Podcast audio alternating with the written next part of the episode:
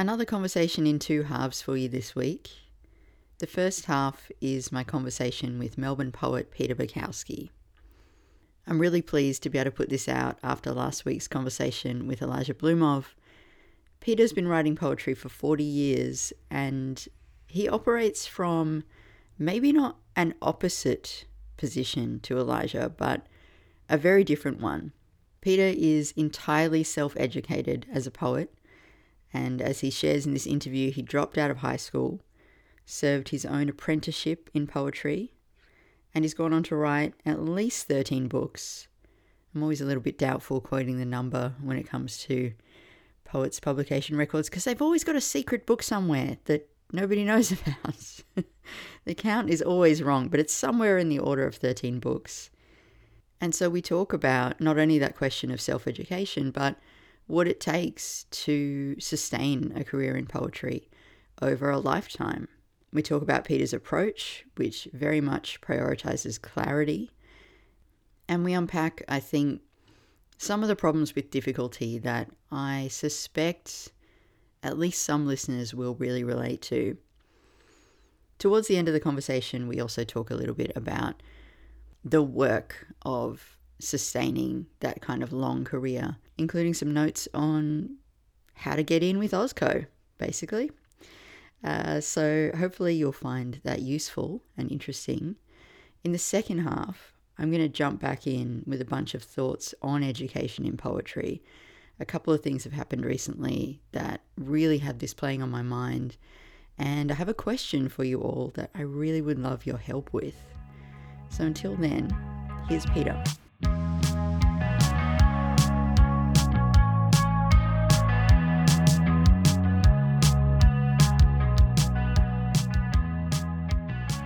So you told me when we spoke before that you're completely self-educated in poetry. Yeah. Why not study poetry formally? What's to be gained through educating yourself and not at some point going to an institution, enrolling, sitting in classes, you know, writing essays, all that kind of stuff? What Well- do you gain by not doing that? What self, when I talk about self education, it's by doing all sorts of reading, not just reading other poets, but reading um, maybe the work of a Korean novelist or a historical novel set in France in 1918, or then reading several biographies of a creative person, someone I don't know anything about until I read the biographies. So it's a sort of gleaning process. Recently, I read a novel by the British author Elizabeth Taylor, and the mother in the novel keeps commanding that her daughter be a sensible girl. And I thought of the phrase sensible girl, and I ended up writing a poem with a fictitious character, a daughter and a, and a mother. And the daughter is far from being a sensible girl. She wants to be an explorer. So I got the inspiration of that poem from reading the two words sensible girl in a novel. So I like to have a free ranging self education, not a prescribed education. And I'm very interested in contemporary writers. I don't re- really read anyone uh, born before the year 1900. You use the word gleaning, and that Mm. reminded me of this film by the filmmaker Agnes Varda, The Gleaners and I. Have you seen it? Yeah. Yeah. Amazing movie. Yes, there's Yeah. also a painting in the NGV called The? Gleaners. Right. Well, there's a number of paintings of gleaning Yes. the yeah. process, which is to sort of go Mm. into a field that's been ploughed or, Mm. or dealt with by farm equipment and you just pick up what's left. Yeah. Yeah. Gleaning is about picking up the overlooked. Mm. Yeah, just go over maybe the same subject matter but try and look at it in a new way. But the, the self education is, is a I call it nourishment. So, as we might, as children res- reject the Brussels sprouts on the plate, as a child, I might reject the poetry of um, Anne, Anne Sexton or, you know, Robert Frost. It's a personal taste thing, and if I went to a university, I'd sort of anticipate there'd be some of the people and their work that we studied that wouldn't be my cup of tea, and I would find that a waste of my time. So I like being sort of autodidactic. It's like being a detective amongst literature and a detective in libraries. The other day I picked up a book called The, the Secret Life of Cows. And um, it's, it's, it's educating me. So it's telling me that cows form family units and farmers with small herds claim they can tell when they taste the milk which cow the milk came from. Good Lord. Um, you, were, you were mentioning uh, that that thing of sitting in a classroom and you know all of a sudden you're being told mm. this is canon you have to yes. read it you have to get behind it and i was reminded of something you said in an interview about difficulty and obscurity. You mm. said, when I read a difficult or obscure poem, I get fatigued, I walk away from the poem, or I get angry at the poem. Yeah. Um, what's a recent experience of that for you? Because um, it sounds like you're pretty, you remain pretty open. Like yeah. You're, yeah. You're not. Yeah. You're not ruling anything out, but you also no, understand what you like. It's more I can't sort of decipher the poem and I don't see it as a lack in myself. I just feel that maybe the poet has built a Rubik's Cube out of words. Rather, I sometimes think I just want to write a poem that's like a, a clean glass of water. You know, I know I have friends, poet friends, who really revere Ted Berrigan, and I've tried reading Ted Berrigan, I find it's it is too hard for me to personally decipher, and I get fatigued by the effort. Mm. You are one of those poets who, when people write about your work, they will use this phrase, which I, I wonder how it lands, which is um, deceptively simple. Right. And I feel like that's reviewer speak for plain spoken. Yeah. You know, which is which is nothing wrong with that at all. But it's funny how in a review, people will say, oh, it's deceptively simple. Like, don't worry that it's so simple. There is more here.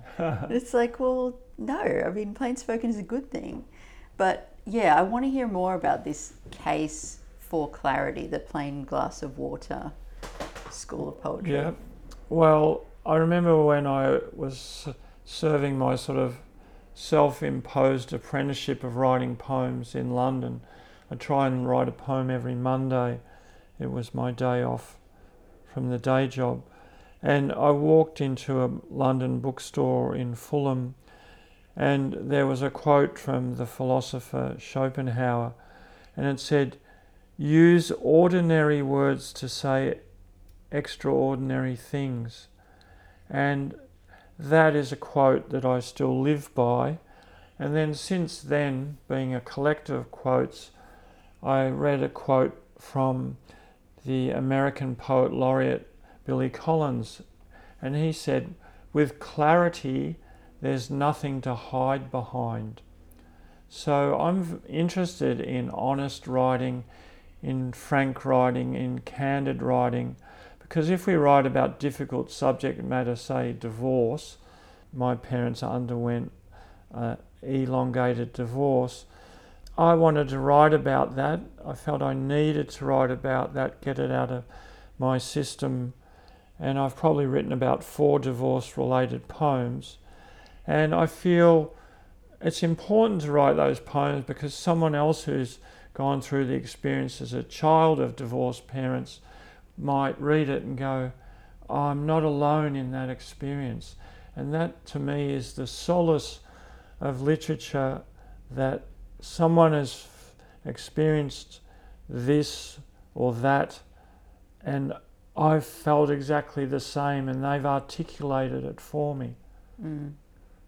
And there are those writers which we talked a little bit about before we started in mm. terms of showing the way to this. Mm. So we'll bring up another Bukowski, Charles yeah, Bukowski. Yeah. No relation, obviously. No. A quote that you pointed me towards of his is writing is painting, which I really thought was quite great. I mean, I don't have mm. the friendliest relationship with no. Bukowski, mm. but um, yes, yeah, he is a writer, and I, th- I, know there are others for you. It's not just him mm. who who sort of point the way to this. The yeah. domestic being yes. a totally legitimate subject. Mm. Yes, and to write about your own city. Uh, he wrote about freeways and driving a car on a freeway, and he wrote about the corner store, and he wrote about his neighbourhood and his neighbours. And um, I've written a lot of Melbourne poems and a lot to do with park benches in the Fitzroy Gardens and then, you know, taking the mickey out of, um, you know, maybe a trendy street in Fitzroy and then writing about my earlier years in the then bohemian suburb of St Kilda. So I feel I learnt from Charles Bukowski that you can write about the local, the domestic, the urban, because I think I've fought against the the romanticism of the Australian outback and the bush and writing nature poems, whereas I feel a homeless person in Collins Street in front of the 7 Eleven, that in a way is nature as well. It's, it's reality. And I'm just fascinated by the mul- multiplicity of events that can uh, occur at one time in a city. Today, someone might be having the most wonderful day of their life, and somewhere else in the city of Melbourne, someone will be informed that they've got a terminal illness. I'm thinking, as you're talking about the fact that you've had this long, long writing life, over 40 years now. Mm. And I imagine that when you started, that bush and city divide, mm. well, I don't even know if it would have been a divide. Maybe there was a sense that you had to write about the bush to be an Australian poet, quote unquote. I don't know. Tell me about that. I was concentrating on the city. I feel I'm a city person. I love big cities. But as I get older, I've found the wisdom and health benefits of being in the wilderness, but the city fascinates me, the city of Melbourne, and I've seen seen it obviously change in my lifetime, now being 68 years old, and when I've given a talk at Melbourne University, I I've encouraged people in the in the creative writing class to be a detective in their own city. Go to a suburb of Melbourne that you've never been to. Notice things, observe things, and what you observe will, will enter, enter your poems. I saw quite a dishevelled woman sitting in Pellegrini's one day, and she ended up being a fictitious character in a poem I wrote about a woman who was in a relationship with a petty criminal.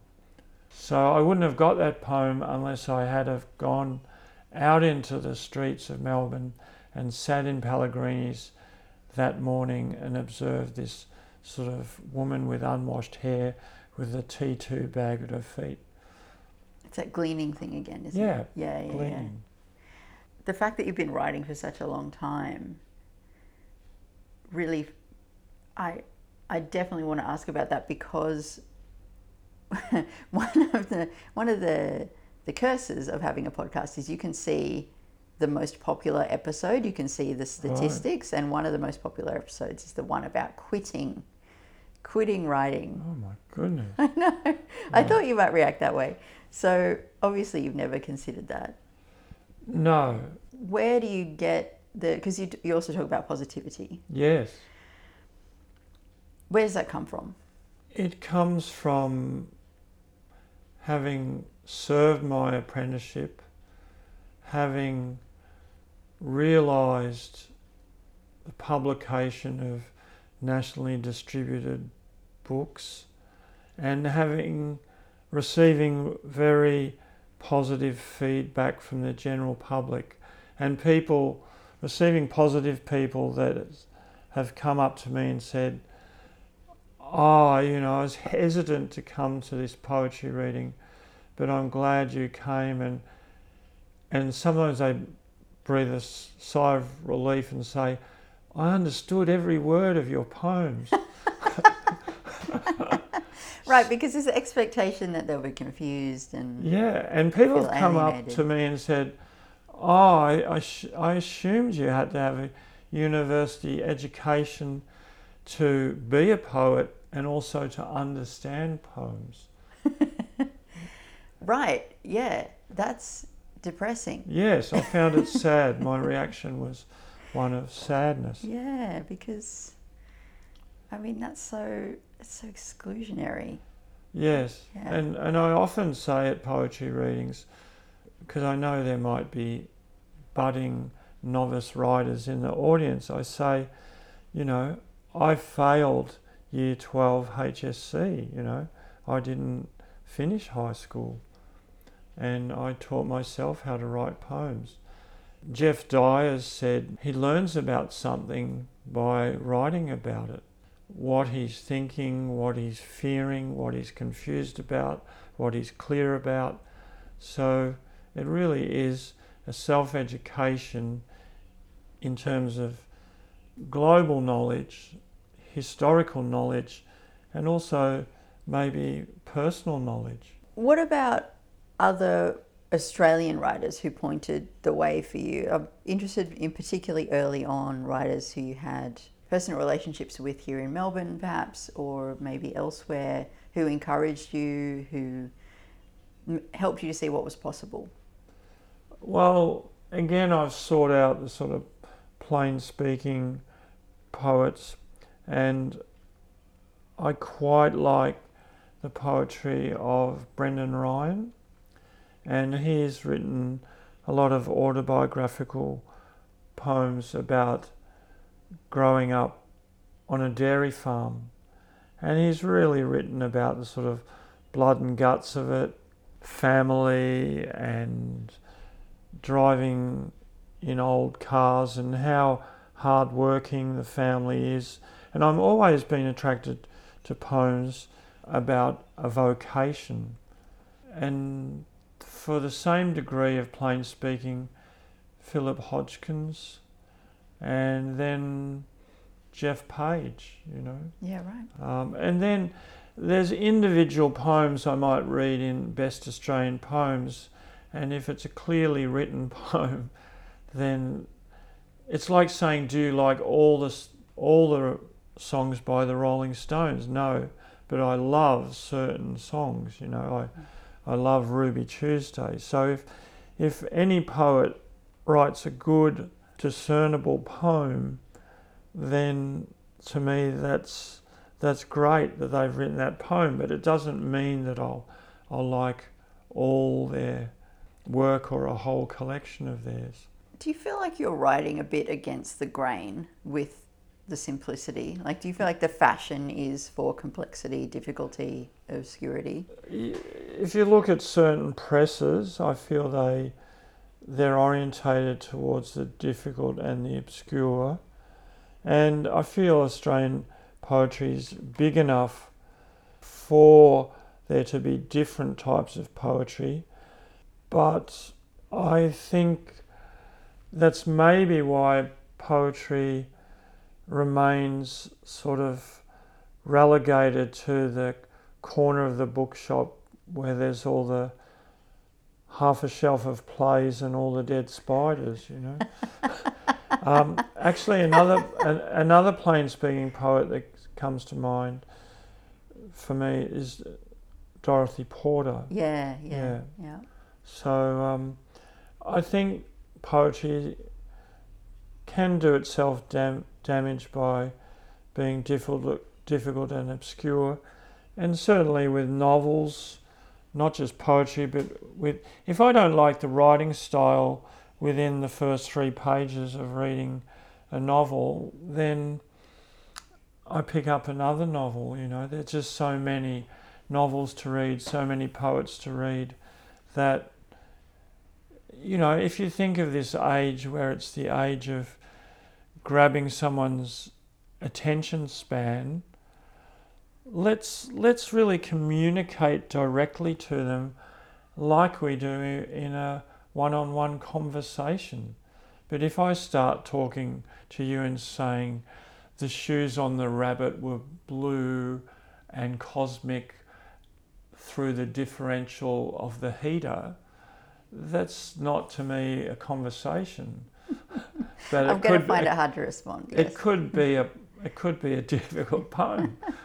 but it sounds like you're pretty relaxed about all this. Like you're not sort of railing against difficulty. You just have a preference and a strategy yeah. or a you know. Well, I have to be honest to myself mm. and you know, my life's work is to restore the reader and the listener's attention to the sanctity of the individual, and that's via the portrait poem and writing about human beings. No matter how many books I write in my lifetime, they'll all be about what it's like to be a human being.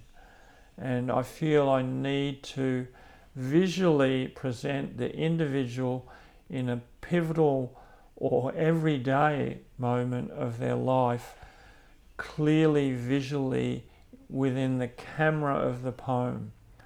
So I'm just simply trying to reveal uh, real and fictitious characters in a lot of my poems and without judgment, without cosmeticizing them, without over adornment. Can you expand a little on what you mean by the sanctity of the individual? Okay, well, I feel in modern society, whether it's from government or media or through the prejudice of individuals, there's generalizations.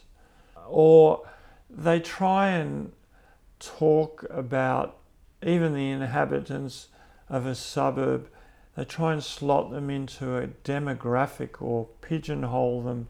Or the special worrying thing for me is the use of, the historical use of statistics. So if we say, you know, in the First World War, 800,000 male French soldiers were killed, that row of numerals, 800,000, that's 800,000 individual human beings, each with a life, a childhood, a family, aspirations. And when we use demographics and statistics and categorization, we lose the individual. We don't see the individual anymore. I think the other thing that really strikes me, having gotten to know you a little bit, is that you're just such a hard worker. Like when I came here today, you were reeling off the names of like um, residencies, uh, publication opportunities, like all this stuff that you'd done. And I was sort of sitting here going, "Oh my god, I didn't know about any of that." Oh, right. Like you've you've got a great deal of energy to just commit to knowing what's out there, applying for it, just keeping going. Yeah, well, it's back to perseverance, and it's also building up a track record. So, you know, when I apply f- to be in a literary festival or for a residency, a domestic or an international one, I can show it starts off with my first book won the Victorian Premier's Award for poetry. And then because of that, I felt when I applied for the B.R. Whiting six month residency in Rome through the Australia Council, I was awarded that, and then I could put that residency, that successfully acquitted residency, and the book that came out of that residency, The Heart at 3 a.m., I could then add that to my CV. And so then I applied for the six month Paris residency and I got that. And so from the Paris residency, a book again was realised days that we couldn't rehearse. And then from that, I applied through AsiaLink for two China residencies, which I got. And then a book came out of those residencies. So it's like proving to funding bodies and publishers that you're you're a thoroughbred, so to speak, that you're worthy of taking a punt on. Yeah, to use a gambling met- metaphor. Yeah. It's a pretty strong case for simplicity, that CV. Yeah, like it's, you know, when I do an application, I say, you know, I hope the selection committee will find clear evidence of my commitment to literature and my capabilities in, in my CV. Yeah. yeah. But what I mean is, these, the people who made those decisions, yes. Obviously didn't look at your work and think this is too simple. No. So it's a it's yeah. It sh- it shows that the kind of poetry that you're writing does actually get the recognition that you want for it. Yeah, look, I never want. I I've met people who sort of get a sour grapes attitude. You know, they say. In fact, I talked to someone from the Australia Council, and they said sometimes when they tell people who was funded and who wasn't funded, they get these phone calls where people are saying to the Australia Council, why does the Australia Council hate me? Which I never want to get a sour grapes attitude. I just sort of, you know, one time I applied five years in a row to the Australia Council for general funding to realise my book called Beneath Our Armour. And I thought, well, I haven't got the funding. I'll go and physically have a meeting with the Australia Council. So I went to Sydney and I said, What am I doing wrong? Or what am I doing mm, just missing the mark? And they said, Show us how keen you are for the project, show us your enthusiasm, show us the feasibility of the project, and give us good support material. And so I came back to Melbourne and I applied for the sixth time and I got a $60,000 grant.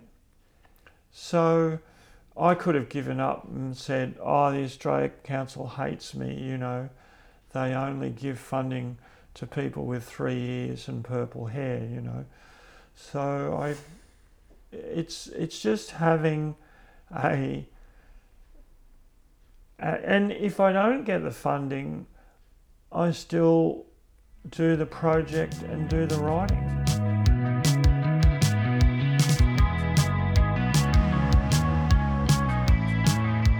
That was Peter Bakowski.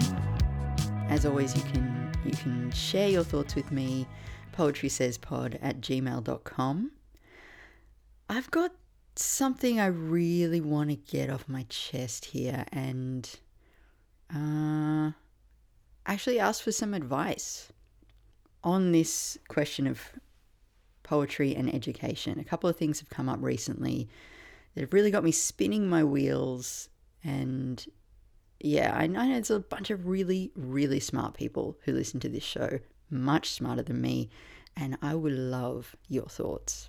So, I've made the argument before that we are in a moment of what I've called peak poetry. Peak might be the wrong word, but it does feel like poetry continues to be weirdly glamorous. Maybe not poetry itself, but the aura around poetry. Poetry vibes are very, very cool at the moment. As just one example of this, Tom sent me a link to something that came up online for him recently information about a poetry workshop being run out of the UK on Zoom by what looked like a fairly well known poet and looked like it was being run through a fairly well known institution. Nothing significant about that in itself, except that the place where this link was being shared was in an online forum which is usually reserved for the coolest of the cool Berlin tech types who are usually trying to get into Berghain or planning their next trip to Dark Mofo. And I thought, hmm, okay. The Berlin tech kids really want to take a poetry workshop. That's interesting.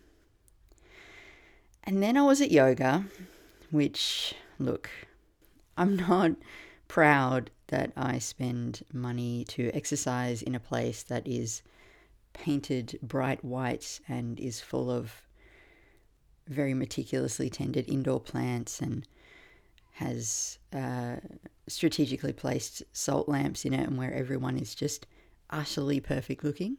I know that that is not probably contributing to my self esteem. More and more lately, I've started turning up in my absolute worst trackies and my Nine Inch Nails shirt, trying to make some kind of point to myself, but I'm still going.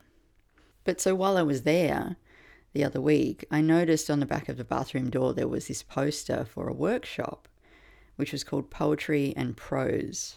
It was a two hour workshop, 60 bucks or $48 if you were a member of the yoga studio. And I had a number of reactions, none of which I really thought were particularly flattering. My first thought was a sort of dismissive, eye rolling kind of, poetry should not be taught in a yoga studio. Also, why is it called poetry and prose? Is this just writing as therapy? If it is, just call it that. And then I thought, wow, you're being really unkind and judgmental.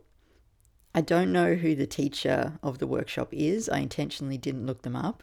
I hope to God they're not listening, and if they are listening, I really hope they don't take this personally.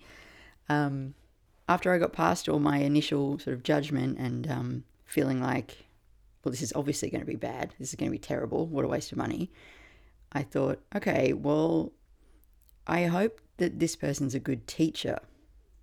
Like, I hope that they're not just profiting off that sense of mystery and glamour that poetry currently seems to have. Because this could be someone's first exposure to poetry. And this could be the thing that sparks them to go and learn more and read more and buy poetry books and go to poetry readings and write their own stuff. On the other hand, this could be someone's only exposure to poetry. This could be the moment where they go to a workshop and they are presented with a version of poetry that is so um, what's the word? Like lightweight flimsy. They could have an experience where because it's everybody's first go say they're hearing a lot of really terrible work and that's fine. But maybe they don't hear anything that really blows their mind they don't hear anything that hooks them. They don't hear anything that moves them. And so they walk out of there thinking, wow, poetry is um, kind of like, why would you waste your time? I don't think it's really worth getting too worried about that particular example. I mean, 60 bucks isn't going to break the bank, hopefully.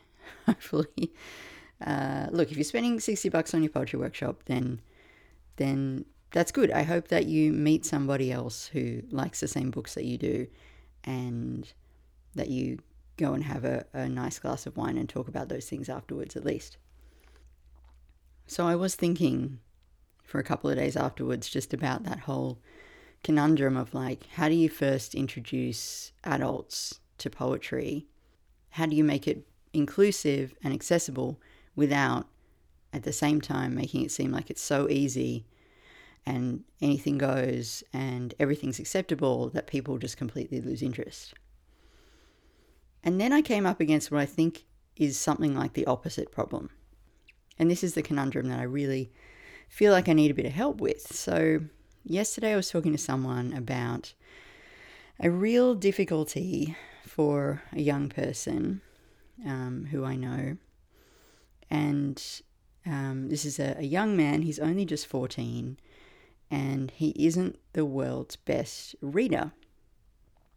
He's getting extra help and he is getting better, but he's not quite there yet. He will totally get there, I am certain of that. But in the meantime, he's in high school, he's in year nine, and high school, to high school. Like it's progressing. He's got the same assignments as everybody else. He has English assignments, of course. And as part of that, he has to look at poetry. And the assignment he has at the moment is to look at Wilfred Owen's Anthem for a Doomed Youth. This is a World War I poem, and I think if you read it as an adult, an adult who knows something about poetry, there's plenty in this poem to confuse and derail you. There's a bit of language you need to know, there's some structural elements. If you read it as an adult for the first time, you probably know most of the words, and you kind of know that Wilfred Owen is famous for being a poet in World War One. Maybe, maybe you know that. Um, but if you imagine yourself as a boy in year nine, really what you want to be doing is getting back to playing online video games with your friends. How do you think this poem is going to hit you?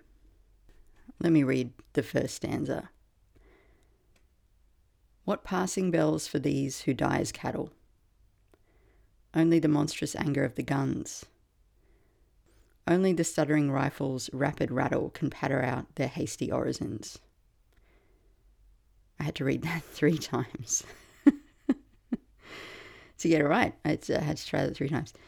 No mockeries now for them, no prayers nor bells, nor any voice of mourning save the choirs the shrill, demented choirs of wailing shells and bugles calling for them from sad shires.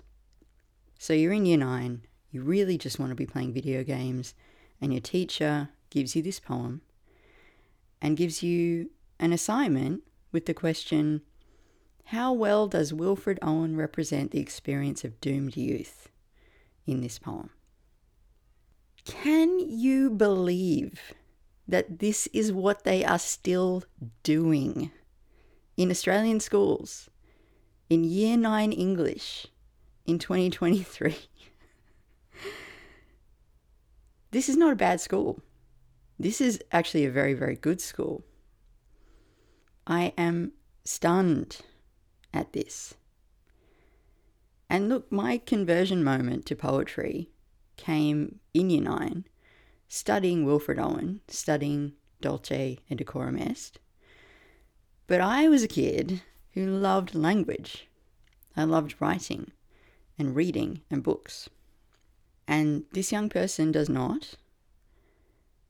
And I very much doubt that he's any kind of exception. You know, he's he's part of a cohort of kids who um, have just gone through three years of hell in terms of their schooling. I imagine that there's a very large number of readers who are a little bit behind or a lot behind and really do just want to be playing video games and don't want to think about Wilfred fucking Owen. Anyway, my temptation here is to conclude that, you know what? Poetry should not be taught in schools probably shouldn't be taught in yoga classes, but that seems less harmful. It should not be taught in schools like this. It honestly breaks my heart to think about this young man because he's gonna hate poetry if he doesn't already. And the fact that one of the adults in his life writes it is not going to help at all what I ended up doing was I jumped on YouTube and I looked for quick, easy analyses of this poem to send to him. There basically weren't any, or none that I could, in good conscience, sort of recommend to a 14 year old. people would sort of start out going, okay, here we go. We're going to talk about Wilfred Owen. It's going to be great, guys. And then they would start talking about assonance and the fucking war. And I'm just like, oh, God, okay, take it back a bit. Like, you know, this is, if this is somebody's first interaction, you got to keep it simple. Anyway, they're not necessarily making it for year nine students, but um, yeah, there was there were no um, resources I could find. I thought about okay, they did do that really good episode on In Our Time about Wilfred Owen, but uh, yeah, I can't send that. Melvin Bragg is not going to help here. Um, but that yeah, the YouTube thing was the best I could think of. Honestly, who is trying to teach this poem to 14 year olds? I am so angry that he is being put in this position. And, you know, it's okay if he ends up hating poetry, he and all his classmates. But fuck, what a shitty, what a shitty way to spend a couple of weeks, hey? Like thinking about Wilfred Owen and his cattle and his orisons. That sucks. So, my question is how would you change this situation? How would you teach poetry? When would you teach it? What environment would you teach it in? And what would you start with? It really doesn't matter what you say because I think anything's better than making a 14 year old read lines like, only the stuttering rifle's rapid rattle can patter out their hasty orisons. Fuck. Okay, it's a lot of swearing. I apologize to Peter, who may or may not still be listening, um, and to his wonderful wife Helen, and Buzz the super poodle, who took such good care of me when I came over. Yeah, any thoughts, any ideas, any leads, any good YouTube channels that might help, um, you can email me poetrysayspod at gmail.com. I've been Alice Allan. I've been very angry. I'm going to sign off now. What passing bells for these who die as cattle? Only the monstrous anger of the guns, only the stuttering rifles' rapid rattle can patter out their hasty Here's a story about the rules of death or glory to be learned by heart by all children of men. It's the hour of the morning on the day after the dawning when the sun they said would never set finally set.